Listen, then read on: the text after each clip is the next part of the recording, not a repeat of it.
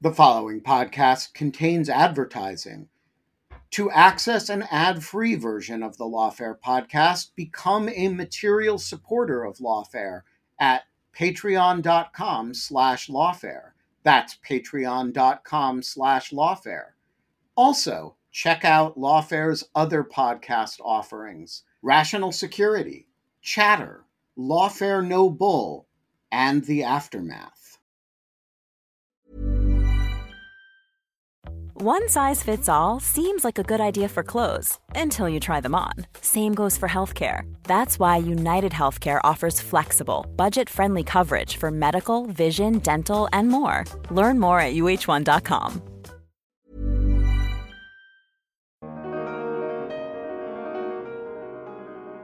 Because you have to remember that this crime is about stealing something that's of value to the victim. The criminal needs to move beyond just understanding computers, they need to also understand the business model, the data, the value of the victim. To do that, they need to be able to comprehend the language. And so we think that to some extent, the shape of the victims is determined by cultural factors like like language, as well as just you know how many uh, how many possible victims there are in a given industry or in a given space. I am Eugenia Lostri, Lawfare's Fellow in Technology Policy and Law, and this is the Lawfare Podcast, July 11th, 2023. Since at least May 27th, the Clop ransomware gang has been exploiting a previously unknown vulnerability to exfiltrate data from financial services organizations, energy corporations, government agencies, and even universities. The group appears to be changing tactics. While it was previously known for its use of the double extortion tactic of stealing and encrypting victim data, it seems to now be relying mostly on data exfiltration instead. To discuss the latest changes in the ransomware ecosystem, I sat down with Charles Vanderwalt, head of security research at Orange Cyber Defense. Charl is one of the authors of a report analyzing recent cyber extortion activity. We talked about the ransomware as a service ecosystem, the impact the Russian invasion of Ukraine had on ransomware activity in the past year, and what law enforcement is doing to disrupt cybercriminal networks. It's the Lawfare podcast for July 11th. Charl van der Walt on cyber extortion. So, Charl, could you maybe start by telling us a little bit about what we know about the Clop ransomware gang, the MOVEit vulnerability, and where things stand in trying to counter it? Yeah, of course. Hi. So the story really started unfolding at the beginning of June, uh, but it probably dates back several weeks before that. Uh, and what we know is this uh, is affiliates of a cyber extortion gang called Clop uh, discovered and started using a vulnerability in a software product called MOVEit.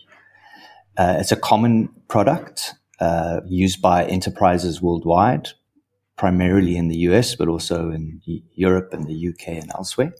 And the product allows for the transfer of files between enterprises. It's a common use case. You, you want to share files with your business partners, with your providers, etc. So you share them via this platform. And the platform had a bug in it, uh, which led to a security vulnerability. Uh, it was undiscovered. In other words, uh, what we call a zero day, meaning you really couldn't patch for it even if you knew about it at the time. And these uh, affiliates of Clop started using that bug to compromise the MOVEit servers at their, you know, where they where they were installed at MOVEit's customers worldwide. And um, they they did that quietly, I think, with uh, with it mostly going unnoticed, and then announced that they had done it. And at the time, we were estimating somewhere between a thousand and three thousand servers would have been vulnerable and uh, exposed to the internet. Uh, then they sucked up the data that they found on those servers and made an announcement that they would uh, leak that data if a ransom wasn't paid. And then they did something which is quite unusual in that space, which is rather than approaching the victims directly, they sort of put out a general call to action that said, look, if you're using the software, you've probably been compromised. We probably have your data. You need to reach out to us so we can negotiate a, a ransom. And as you mentioned, as of two days ago, the total number of businesses who were impacted through uh, the sort of cascade of compromises uh, totaled 130 as far as we know. So you mentioned that they're affiliates of the Clop. Talk a little bit more about that. What does that mean? Yeah. So in the criminal ecosystem, there's a form of cybercrime that we refer to as cyber extortion. I think most people know it as, as ransomware. It involves compromising a business, stealing something from that business, and then ransoming it back. Now, the crime is is conducted in in phases. There's the there's the initial discovery of a vulnerability, maybe the compromise of a of a business. That's maybe phase one. Then there's the the process of moving through that business, discovering their IT systems, stealing and exfiltrating the data, and possibly encrypting computers so that they can't be used by the legitimate owner. And then finally, there's the process of uh, negotiating the ransom, shaming the victim via uh, what we call a leak site, and accepting payment of the ransom if it, if it all goes that way. And in the ecosystem, there are generally considered to be three kinds of players. There's what we call initial access brokers, which do the initial hacking and compromise a business. They then on-sell that compromise to what's called an affiliate, which does the, generally does the lateral movement, the encryption and the exfiltration. And, uh, and then finally the, the publication on a leak site and the negotiation is, is done via the, what's known as the ransomware operator. So the operator facilitates that third phase of the, of the crime but also often provides uh, tooling such as the, the malicious software, the ransomware that's used to do encryption, other hacking tools, and then, of course, uh, the infrastructure that's required to make all of this work. So, what we believe is that the uh, MOVEit incident was perpetrated by an affiliate of Clop. And uh, it's generally referred to as uh, Fin11, I think, is, is what's most commonly known. Uh, so maybe not Clop themselves, but rather uh, a separate group which works with them in that sort of affiliate relationship. Right. Thanks for that. And would you say that this is an uh, example of ransomware as a service? It it is and it isn't. It's an unusual case. Uh, in ransomware as a service, typically an affiliate will profit share with an operator to get access to the ransomware software and then that affiliate may or may not do their own hacking. They may, as I said, buy the compromise from an initial access broker. But in this case, it's unusual for a, uh, for a number of reasons. The, the major one being that actually they didn't use ransomware. They simply stole the data and then threatened to leak it. So it's not quite typical ransomware as a service. In a normal ransomware as a service operation, you would expect the affiliate to be using the ransomware provided by the operator and then to do encryption of the computers in order to extract the ransom. And this wasn't quite that. So, your organization recently published a report looking into some of the trends during uh, 2022 for what you call cyber extortion. Um, so, what did you observe in terms of the number of attacks, uh, especially compared to previous years? Yeah. So uh, let me just clarify firstly what it is that we're mostly able to observe. So in that model that I described to you is referred to often as what we call double extortion. And what happens there is that there's the hack, the data is exfiltrated by the by the criminals, stolen out of the network, and then the computer is encrypted. So when the ransom arrives, the ransom note arrives, the the demand is sort of comes with a, a, double threat. The first is that if you want your computers back, you're going to have to pay the ransom and you can get the key, the encryption key. But even if you don't want the encryption key, the attackers threaten to leak the data in uh, in order to sort of exert more uh, pressure, I suppose, on the victims. And they do that using these leak sites which are on the dark web, but are publicly visible. You can see them. You can, the whole point is really to, to shame the victims. So they're, you know, they're made to be seen. And often a lot of effort actually goes into them. And what we're able to do is to track the victims on those leak sites. And that probably represents, we think, about a quarter of all of these incidents. Uh, because it's only what we call observable cyber extortion because it's been made public by the criminal. Now, using that method since 2020, we've observed about seven and a half thousand victims to date. And in 2022, we saw for the first time actually a slight decrease, a decrease of about 8%. But we had already started seeing in the beginning of 2023 that that trajectory was changing. And in fact, month for month now, since the beginning of 23, we've continued to see new record highs. The second quarter of this year, uh, observing just under a thousand victims in one quarter, which is, which is maybe four times as high as we'd seen in 2021. Uh, so in general, there's been this upward trend since the, since this criminal business model emerged uh, early in 2020. And then it it sort of peaked in 21, dipped a little in 22, and now it's just shot through the roof in uh, in 23 so far, and that doesn't seem to be slowing at all.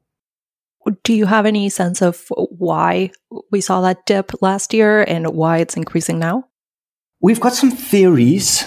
The the one is that it's it's very noticeable how closely the dip seems to correspond with the war against Ukraine.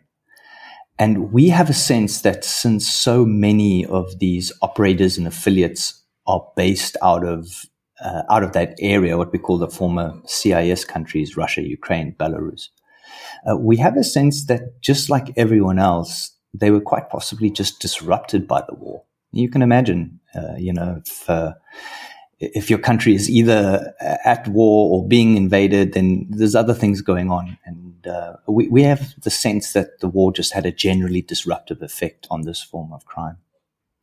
I think that's the one, that's the one theory we have. The other is that there was a particular group, a group called Conti, who were probably the, the sort of big dogs in, in town up until late in 21, where they kind of imploded also, incidentally, as a weird side effect of the war, they imploded and with them the numbers dipped temporarily. Uh, but like we've often seen before, the, the, the, people involved in Conti, the business opportunities were still there. So they sort of reformed. Uh, we think that the, the, the, criminal ecosystem kind of collected itself maybe uh, after a few months. And that's why the, the numbers are picking up again in 23.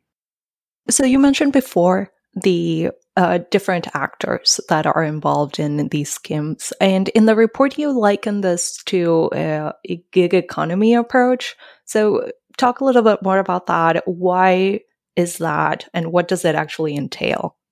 I think it's what I what I touched on on earlier. What what we're looking at is a is a real ecosystem of actors that operate online and interact with each other in, in a in a really complex web of uh, of commercial relationships.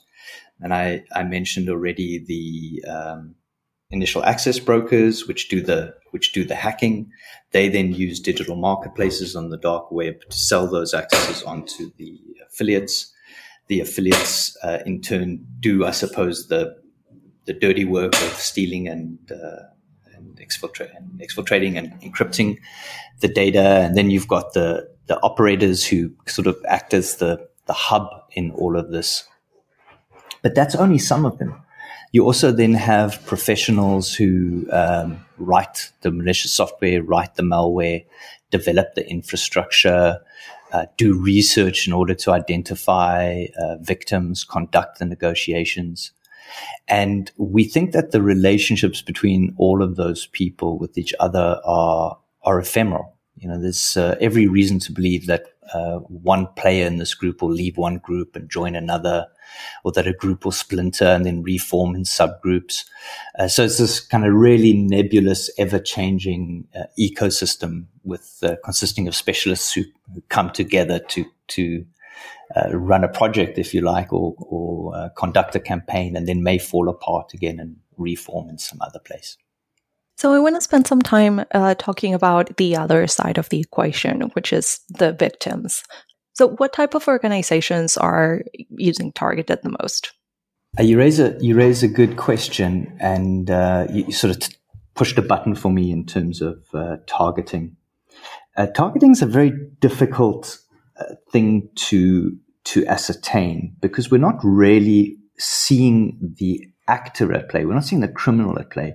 We're seeing the effect of what they do, and so we have to deduce from that effect what their intent was and uh, you know that's that's obviously an, an, imperfect science, but we can we can see some patterns. One of those patterns is that the the number of victims, if you look at it regionally, if you look at the number of victims per country, then we see that that tends to track the number of businesses in that country. And we think that's true not only for countries, but also for uh, sectors or, or, or industry. So there's a correlation between the number of victims we see and the number of potential victims in a, in a given grouping, if you like. And that suggests to us that the victims are not being deliberately selected, but rather that we're seeing a kind of uh, a kind of opportunistic approach. I, I sometimes say it's like uh, it's like throwing mud at a map. You know, you you the, the mud is going to land more on the bigger countries. It's the same sort of same sort of effect, um, and that I think is primarily what's what's happening. And we've anecdotally seen evidence of that by being able to observe communications between actors in some of these groups. And it's, it's sometimes really uh, disturbing to see how cynical they are about the victims.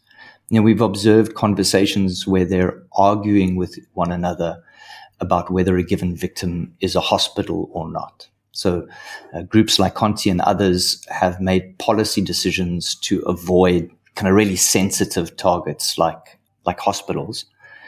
Uh, and now they they've hacked somebody, and having hacked them, they're now debating with one another about whether they're a hospital or or not. So the numbers and that sort of anecdotal observation gives us the sense that it's really mostly opportunistic rather than uh, rather than targeted. But it does give a shape then to the victimology because what we see primarily is that the big English speaking economies uh, suffer the most. Like so, most of the victims would be located in places like the USA, Canada, the UK, Germany, France, Italy, maybe to an extent, and then it sort of goes down as the countries get get smaller. What I would add to that, though, which I think is interesting, is that we do see some very notable exceptions. For example, in China, we see far fewer victims than we would expect to see given the size of their economy. The same is true for places like Poland, places like Japan, India, even, which just seem underrepresented in the numbers given, you know, how many potential victims uh, there are. And so the second major factor uh, that we believe is sort of a truism is that they tend to favor victims whose languages they can understand. Uh, because you have to remember that this crime is about stealing something that's of value to the victim. The criminal needs to move beyond just understanding computers. They need to also understand the business model, the data, the value of the victim. To do that, they need to be able to comprehend the language.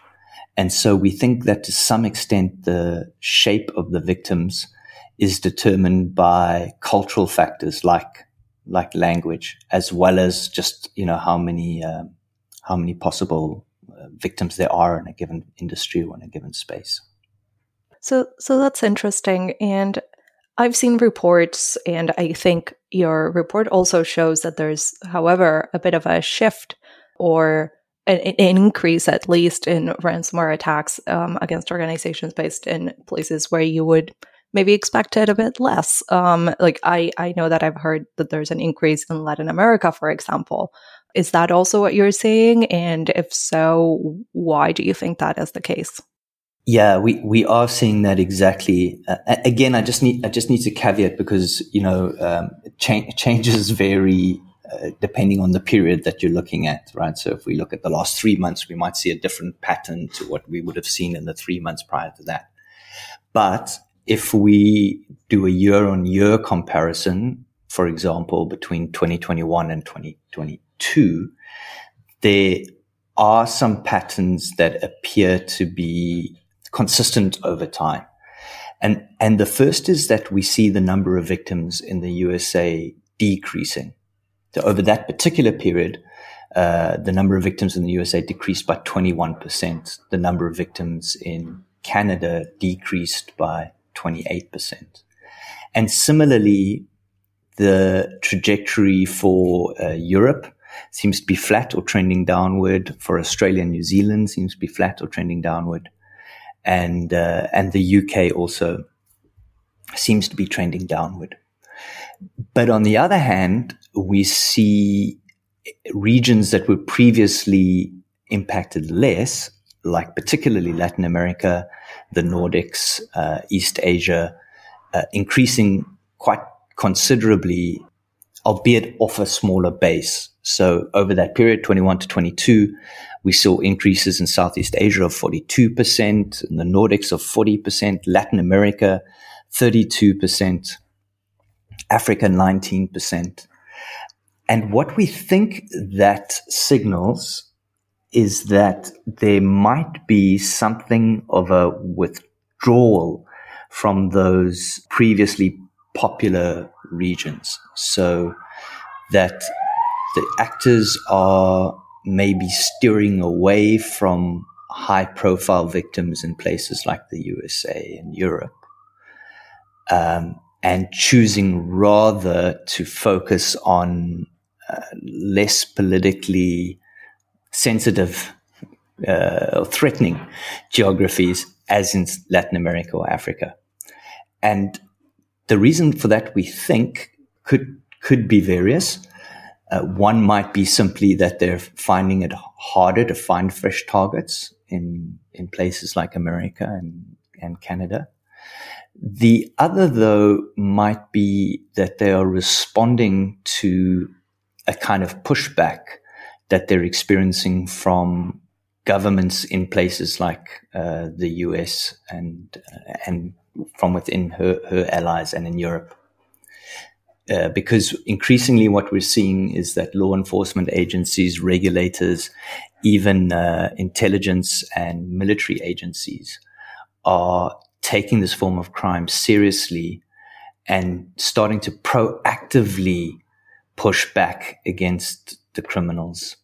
And we think that what might be happening is that the criminals are being more cautious about targeting those big muscled countries, if you like, and rather seeking businesses in other geographies where they don't have that sort of uh, political and legal and regulatory muscle uh, to throw at them.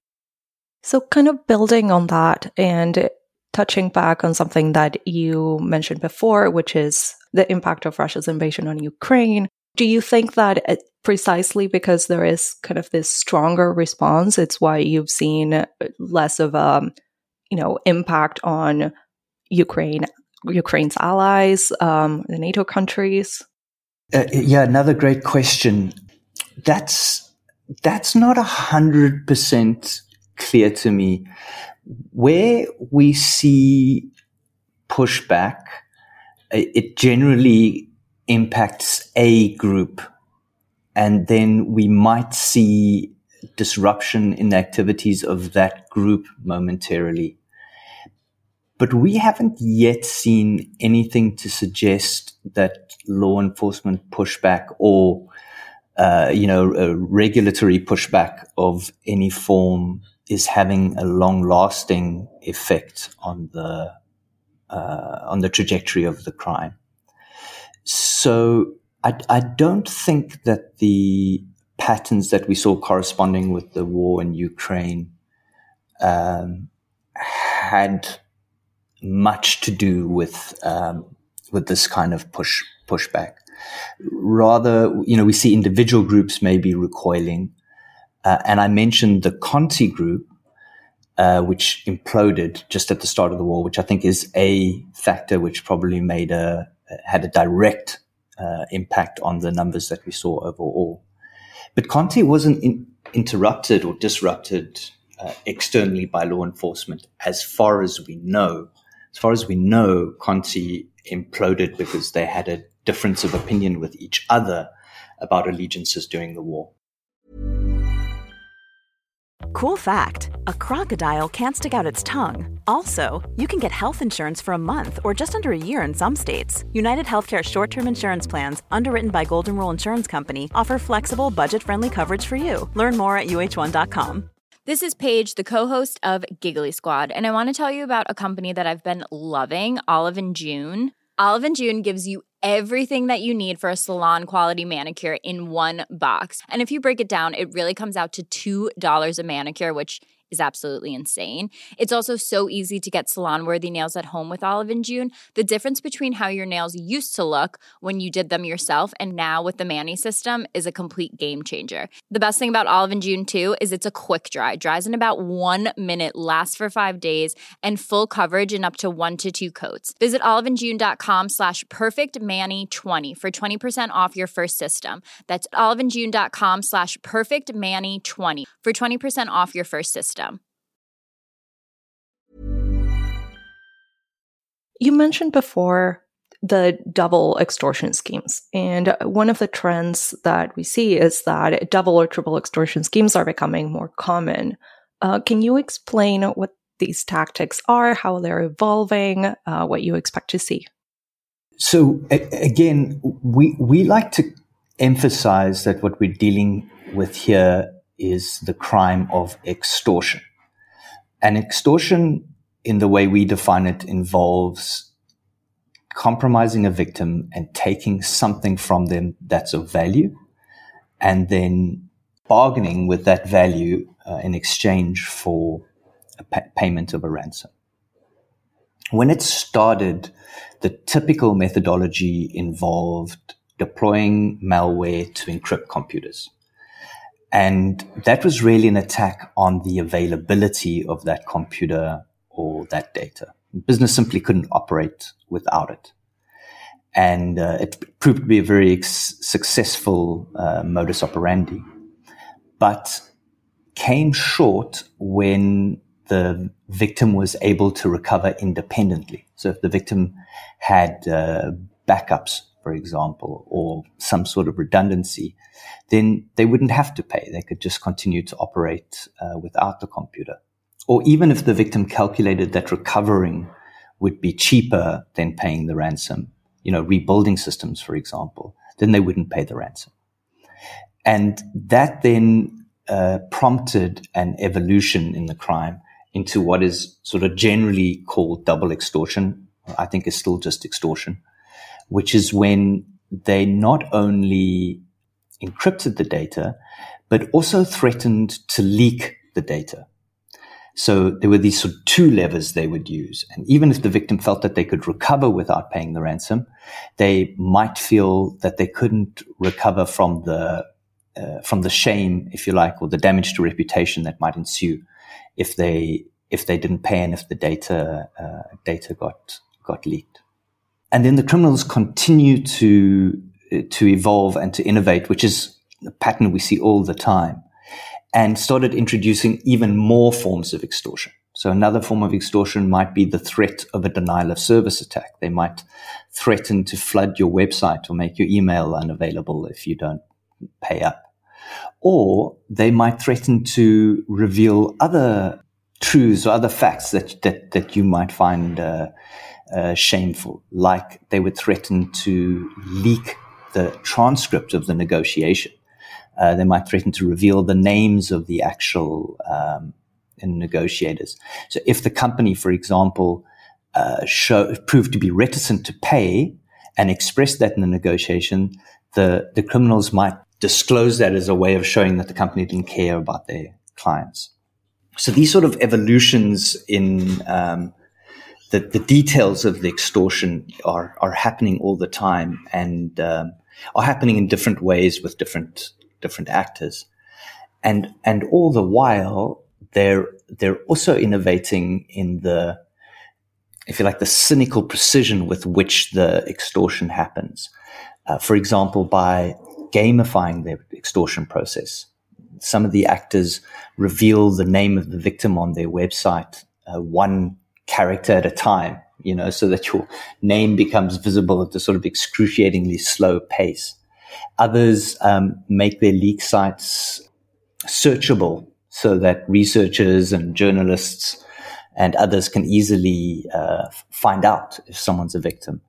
Others use like really flashy websites uh, with you know all kinds of. Um, we saw one, for example, where when you chatted with them on the website during the extortion, you got assigned a character from um, from the Harry Potter series, and the facial expressions of the character would change depending on whether the negotiation was going bad, well, or or had failed. Uh, and so there's all these mechanisms that they use to really kind of push emotion into the whole negotiation and to uh, pressure the victim ultimately to pay. So I want to move us to the issue of rebranding. And you've already touched on this. You talked about how some groups split, how they need to rebrand. So maybe let's go into that a bit deeper. Could you explain why they need to do this and what does it actually entail? Yeah. So, I, I mean, it's interesting that these groups have brands at all. Uh, and it kind of speaks to some of the some of the methodology, I guess. Uh, so many of these these gangs will will label themselves. They'll present as someone. You know, Conti, Clop, Hive, REvil, you name it. There's you know they've got all these uh.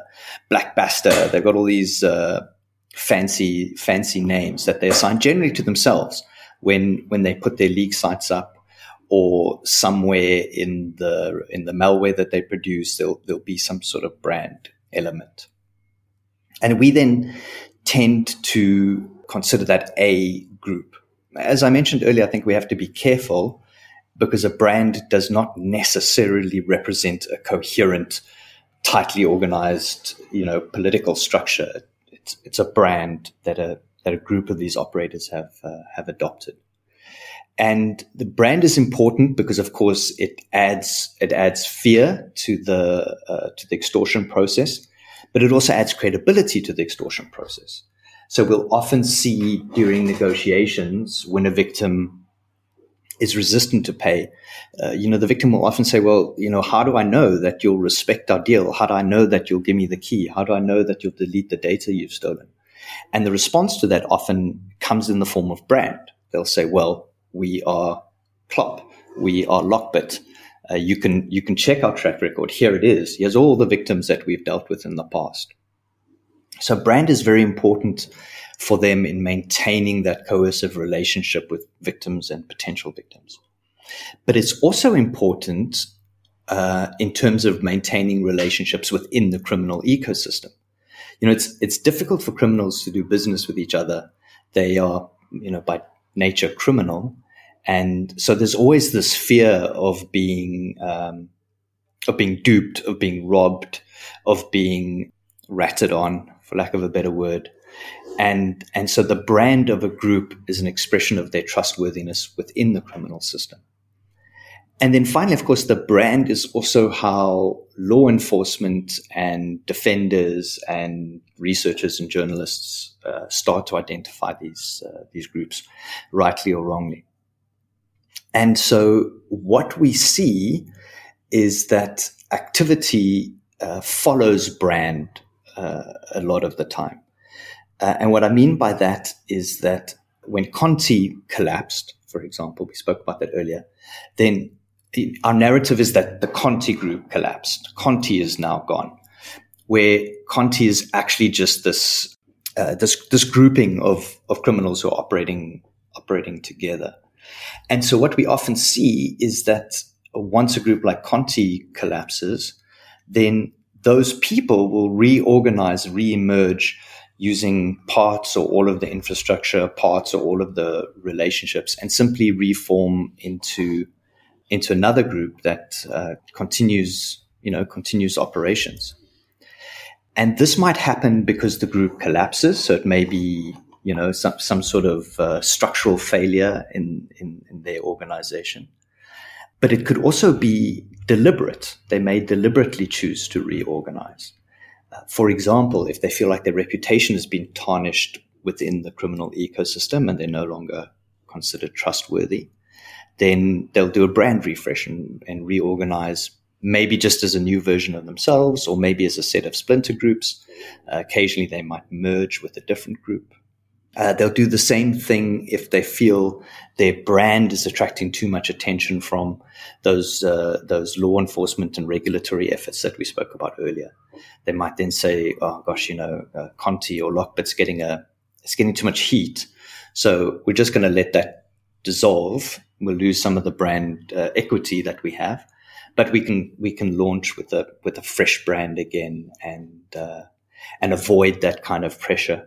In some ways, they even avoid specific regulatory um, mechanisms like sanctions. The US, as you probably know better than I do, has a has a financial mechanism by which groups that are considered to to be associated with things like uh, arms dealing or terrorism or uh, I think some other forms of crime, can get sanctioned, uh, thereby prohibiting a victim from paying them even if they wanted to. But that sanctioning also refers to a group name. And so by dissolving that group name and creating another one, they can avoid those kinds of mechanisms. And so in 2022, we saw 16 groups rebrand, meaning we, we could identify who they were before and they're now operating in one or more uh, new identities. And we saw 19 groups emerge that we had never uh, seen before. In the first quarter of 23, that was four groups that we saw rebrand and eight groups emerged that we hadn't seen before. So, in your line of work as cyber defenders, how do you adapt to this rebranding? How do you track, you know, which groups are emerging that are related to one that you saw disband before? What are some of the signals that you look for? Yeah, so I kind of need to answer that question with two different hats on. And, and let me start with the first hat, which is a which is a research hat.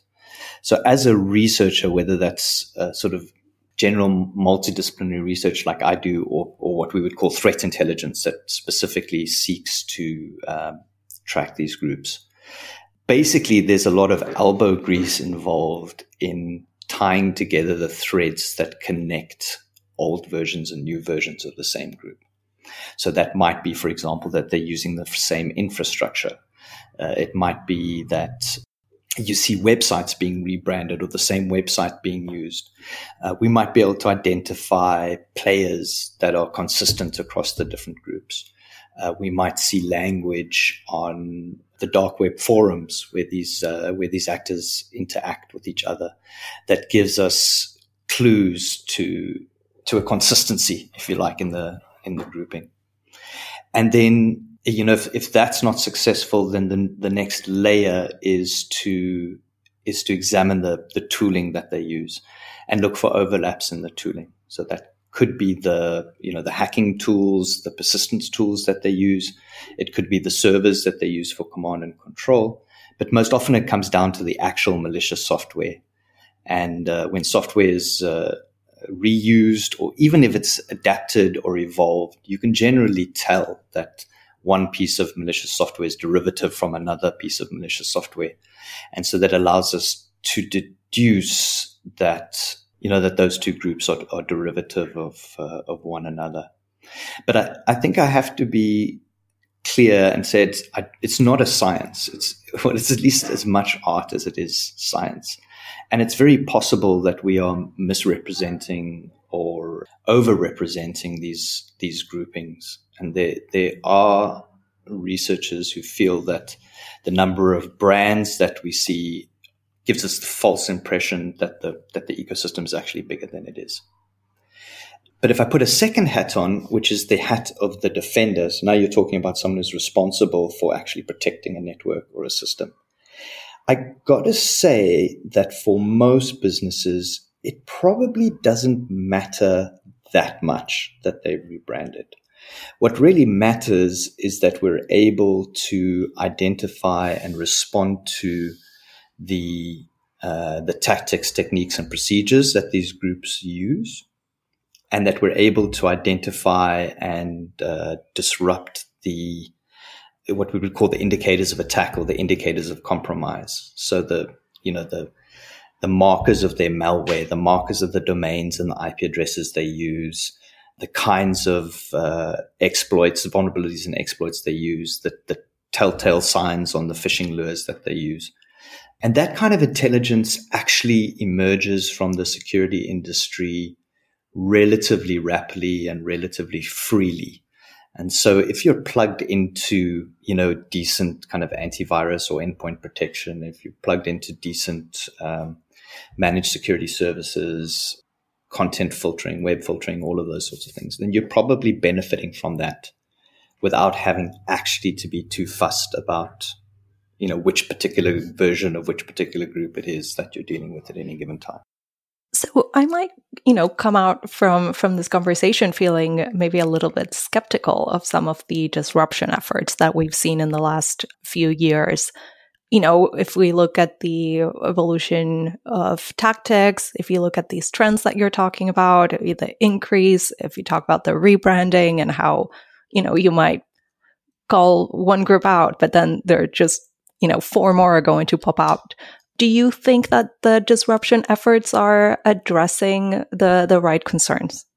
I think that we are starting to steer very positively in the right direction.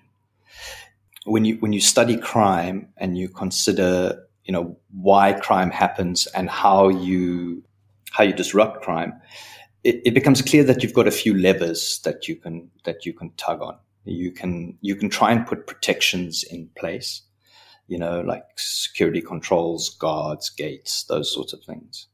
Uh, you can try and make yourself less attractive as a victim, or you can put guardians in place that kind of act as a deterrent to the uh, to the criminal. And what we've been seeing accelerating through 2022 and, and even more so into 2023 is is governments taking a whole a wholly more holistic view of what those what those mechanisms are, what those levers are, and starting to experiment with with a variety of, of them.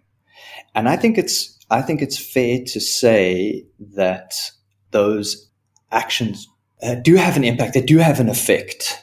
Uh, but I think it's I, I think it's perhaps slower and less obvious than we would like to see. So I, I do think that, for example, regulating cryptocurrency exchanges, which are the mechanisms that that these criminals use to to get payment, I, I think it makes it more it makes it more expensive, makes it more difficult for the for the criminal, and not just the exchanges, but the the sort of money laundering ecosystem that exists and operates around those exchanges. I, I think that's a, I think that's an effective that places an effective cost on the on the criminals. But the other actions that we've seen are things like uh, indictments, which you know realistically don't don't seek an arrest of the criminal, but really just try and put a, a damper on their personal freedoms, right? Access to accounts, freedom to travel, those sorts of things.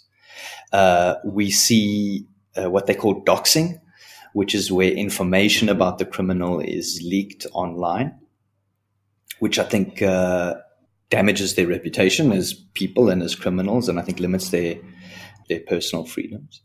And then we've seen efforts to uh, you know, raise the costs for the criminal, the technical costs, and they do. Law enforcement does that through um, infrastructure takedowns, so you know, hacking and destroying their uh, servers, sowing sowing discord in the in the forums where they operate. You know, pretending to be one actor. Uh, giving the impression that a that a, a group is maybe being infiltrated, uh, giving the impression that infrastructures may be being compromised by law enforcement. I think those things do have an impact. But where we're able to observe them, we kind of see mixed results. So Conti, as I mentioned, Im- imploded, uh, but really they they quite quickly sort of reconstituted, and they seem to be. I say they, but aspects of them, elements of them, seem to be carrying on kind of business as uh, as usual. REvil uh, was the was the subject of actually a very unusual incident where, for the first time uh, and the only time that we're aware of, uh, they were targeted by Russian law enforcement, and there was a, there was a number of arrests. That didn't seem to have any impact on them, but they closed down later, I think, for completely unrelated reasons. Uh, and then more recently, we've got the example of Hive, a group called Hive Leaks, and that appears, by all accounts, to have been a very successful operation by the by the US FBI. They had infiltrated the the FBI had infiltrated the computers of Hive, I think in late 2022, middle of 2022, and for about six months they were they were inside the Hive's computers. Uh, they managed to extract the keys for over 300 uh, victims, and in in January they you know, they physically seized the sites, took down all of Hive's uh, infrastructure, were able to uh, provide decryption keys to these hundreds of victims. They they estimate that that they averted about 130 million dollars in ransomware payments, and Hive, by all accounts, has appears to have ceased operations since then so I, th- I, think my point is that that law enforcement, regulators, uh, military intelligence, they're experimenting with these other levers, you know, beyond just technical controls to protect the victim or uh, indictments and arrests to dissuade the criminals. Uh, and I think some of those experiments will will prove to be more successful, and others will prove to be less successful. But this kind of proactive, forward-reaching aggressive response, I think, is necessary, and I, I have a lot of hope for it. If I may just add one last point to that, I think where we have to be realistic is that you're you're dealing with enormous amounts of money, people who are highly motivated, well organized, and and doing very well from this crime. So you know we we can't uh, we shouldn't anticipate turning a corner instantly. It, it will take time, and I think these efforts by law enforcement are promising, even if they haven't all had the kind of effect that we would have hoped for. So hopefully, we're all feeling a bit more hopeful right now um, after that. Thank you. So I, I can't help but ask you about, you know, the shiny new tech object. So with the caveat that we know that ChatGPT only came out like at the end of last year, but there's been some discussion already about the impact that generative AI can have on cybercrime and ransomware. What are your thoughts on that? Where do you see it having an impact, or what do you think is just part of the hype? Yes, I'm, I'm going to caveat this answer again. I feel like I've been doing a lot of caveating. Uh, but there's a, a, sort of truism in technology that says that the you know the impact of a of a massive leap forward in technology is always overestimated in the short term and underestimated in the long term and you know I'll, I'll, put I'll put my name down with all the people who really didn't see the ChatGPT uh, revolution coming, or really didn't anticipate the the impact it would have. Uh, and my point being to say that we may see some very far-reaching changes as a result of this technology, just as we're likely to see some very far-reaching changes in other spheres of technology and society. But if we look at the immediate short term, the impact hasn't been huge.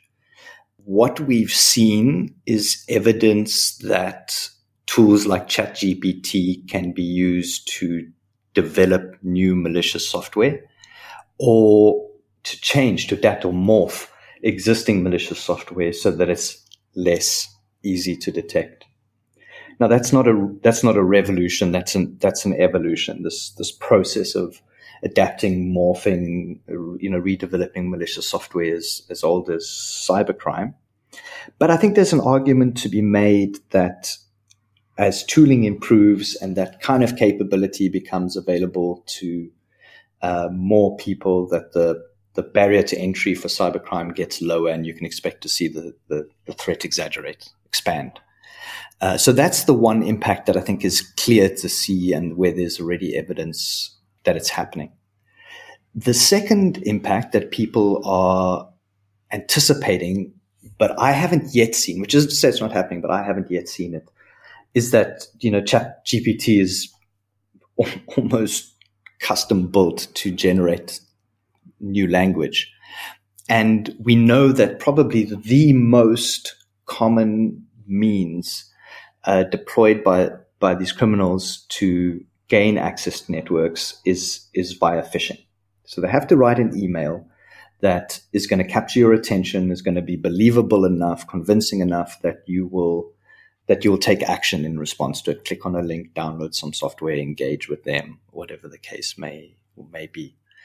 And of course, for a for a non-English speaker, that's difficult to do if you're targeting, you know, an English-speaking business person or person in business. And so I think tools like ChatGPT are very likely to enable that to be done faster and maybe better. Again, not entirely a revolution, but I, I think we can absolutely anticipate evolution there.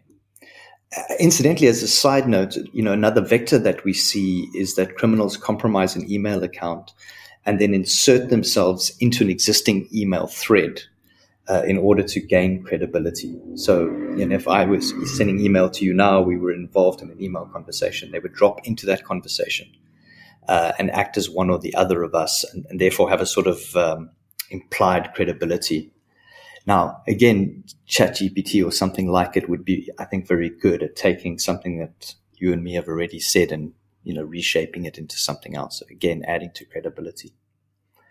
And then the, the final thing that I see, and again, I'm not sure that we've actually observed this, but I'm really anticipating it, is that it will allow these criminals to move into regions where they're not familiar with the language.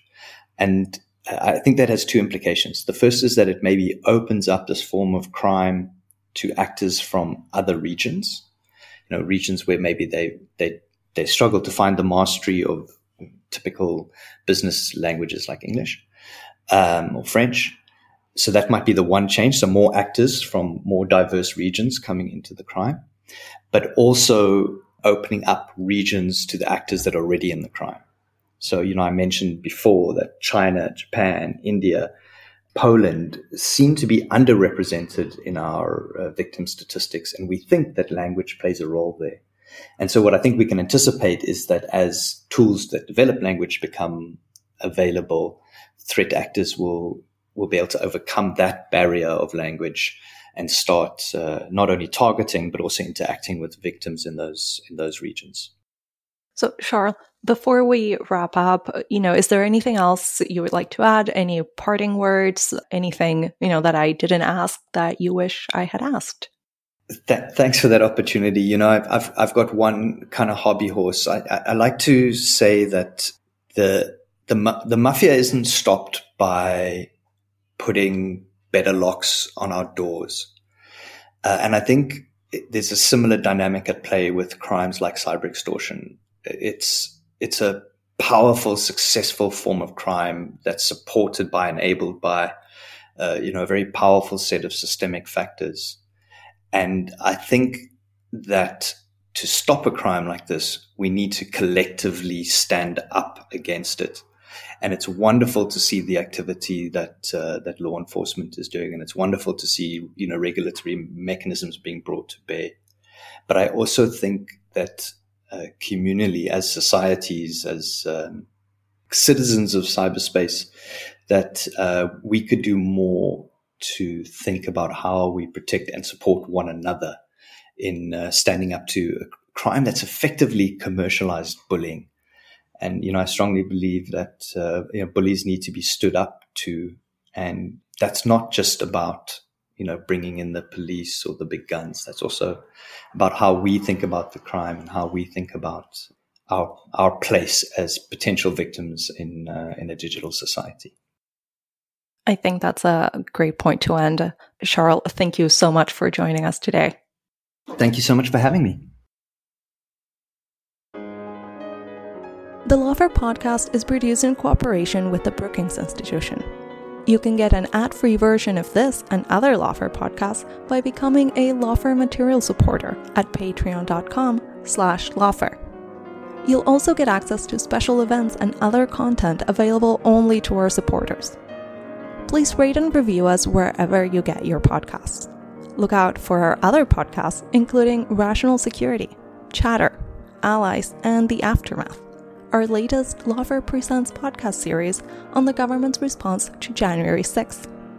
The podcast is edited by Jen Patja Howell, and your audio engineer this episode was Cara Shillenn of Goat Rodeo. Our music is performed by Sophia Yan. As always, thank you for listening.